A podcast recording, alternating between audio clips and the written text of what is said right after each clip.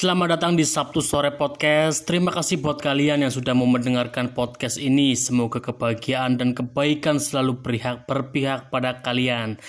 Oke, kali ini saya akan membahas lirik dari sebuah band asal Bali yaitu Superman is Dead. Sejak pertama kali tahu dan mendengarkan musik Superman is Dead, saya langsung tertarik dengan lirik yang mereka tuliskan.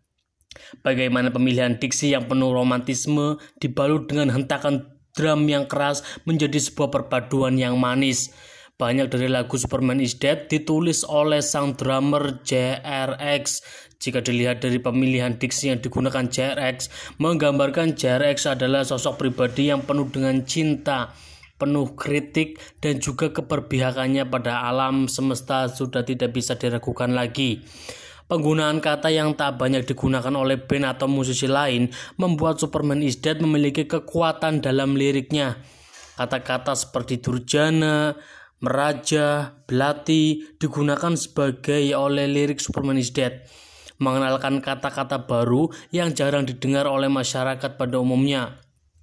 Aura yang dibangun dengan lirik-liriknya membuat mendengarkan lagu Superman is Dead seperti sedang mendengarkan seorang rockstar sedang membaca puisi. Bagi sebagian orang, dengan liriknya yang puitis, membuat orang akan merasa sulit memahami makna lagu yang dituliskan. Namun sebagian lagi merasa hangat dengan romantisme yang dibangun oleh Superman is Dead. Selain kata-kata yang tak lazim digunakan banyak orang, saya juga mengamati bagaimana ketertarikan Superman is Dead dengan dunia hitam. Bukan dunia hitam yang itu ya maksudnya.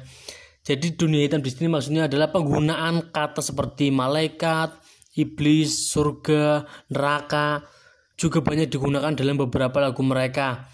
Seperti dalam lagu Bulan dan Kesatria. Dalam sebuah liriknya, Derap kuda kesatria gagah dekati surga, walau neraka berjanji untuk menghabisinya. Atau dalam lagu lain seperti menginjak neraka. Dadu terbakar, setan kau kau kan kusambut, merah berkilau mengotori jantungku. Dan masih banyak lagi lagu-lagu yang menggunakan kata setan, iblis, malaikat, surga, ataupun neraka. Terlepas dari pemilihan diksi, JRX mampu merangkai kalimat yang manis dengan makna yang juga bagus.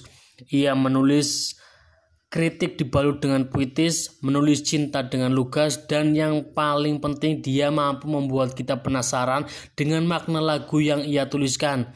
Sehingga kita akan mempunyai upaya untuk lebih tahu bagaimana isi dari lagu tersebut.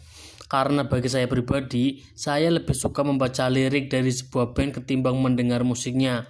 Namun jika dikemas dengan lirik yang bagus, juga dengan musik yang bagus, akan membuat saya lebih tertarik untuk mengetahui lebih dalam lagi.